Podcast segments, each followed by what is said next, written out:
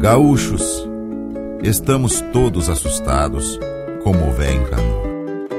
Angustiado que nem barata de ponta cabeça. Também, a situação tá mais enrolada que namoro de cobra. Por isso, vivente, não fique onde estiver um mundaréu de gente. Não te assanhe que nem na de sangue. É hora de ficar no rancho deixar as portas trancadas, mais fechadas que baú de solteirona ou porta de convento. Não fica nervoso que nem gato em dia de faxina. Fique esperto que nem cavalo de contrabandista. Vamos vencer esse tal de vírus. Mas agora é hora de ficar parado como água de açude.